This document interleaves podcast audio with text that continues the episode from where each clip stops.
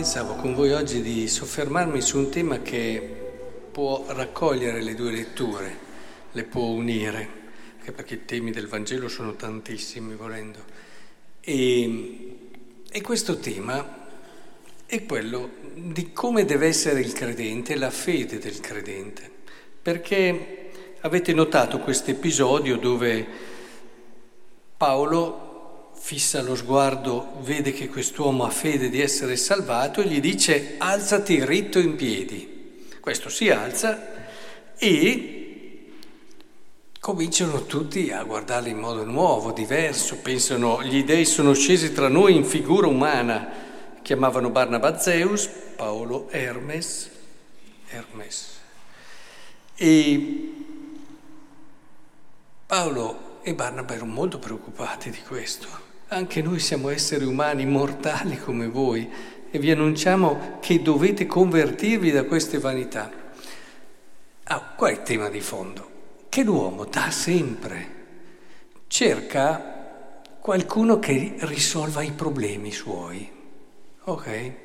Cioè, eh, a volte c'è anche una persona che può anche avere dei doni, Ecco allora che la si esalta oltre misura, perché hai bisogno che una persona sia considerata santa per sentirti poi tranquillo, di modo che così quello che dice lei è sempre vero e tu sei tranquillo e sei a posto e hai tutto sempre chiaro.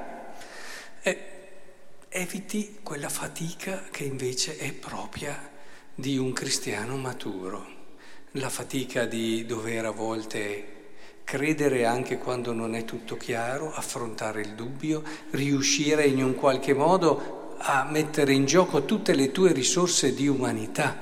Guardate, nella Chiesa sono state tante le persone che avevano certamente dei bei doni, ma la tentazione ah, è là e lo si eleva la persona.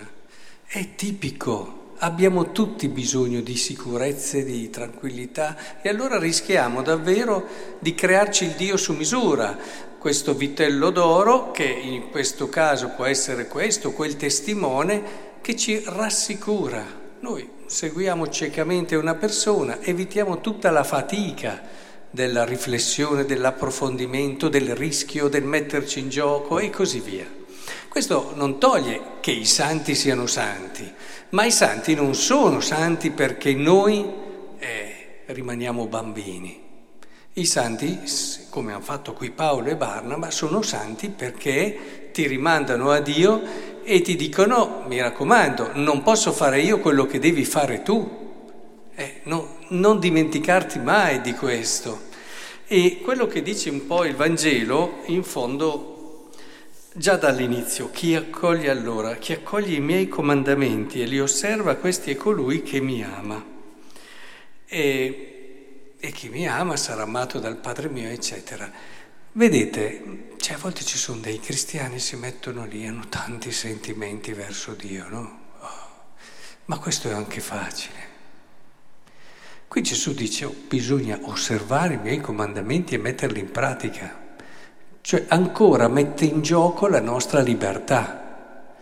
E ci sono stati tanti filoni di spiritualità, ma anche oggi eh, ci sono, se vedete, eh, spiritualità un po' esoteriche, un po' new age, che in un qualche modo sì, vanno tutto con forti emozioni, ma poi dopo eh, non ti portano la persona a tirare fuori tutte le risorse anche umane di libertà, di mettersi in gioco, di anche rinunce e mettersi in una prospettiva di crescita di tutta l'umanità nella promozione della libertà, perché lì proprio la libertà tante volte viene meno, bah, tipico nelle sette, no? Ora, in questo discorso penso che sia molto importante vedere come il Signore, anche qui, chi mi ama sarà amato dal Padre mio, anch'io lo amerò. Cosa vuol dire che Dio mi ama? Ah, che bello, mi metto qua, mi sento amato da Dio. Dio mi ama e vedrete che se vi ama davvero non sarà così facile, è tanto, è tanto poco sentimento e romanticismo quando Dio ci ama. Andiamo a vedere, a scomodare i santi che sono stati così vicini a Dio e al suo amore ne hanno ricevuto tanto ascoltateli quando dicono, oh Signore, se tratti così tutti quelli che sono tuoi amici, te lo credo che ne hai pochi, no? Teresa Davila. Cioè, non è mica un amore, è un amore concreto, vero, solido. Poi, intendiamoci, c'è anche il sentimento, c'è anche, in certi momenti hai anche delle grazie di particolare partecipazione dove tutta anche la tua emotività viene raccolta in slanci meravigliosi. C'è tutto, però guai se manca il primo, perché se c'è questo, ma non c'è il primo, c'è poco Dio.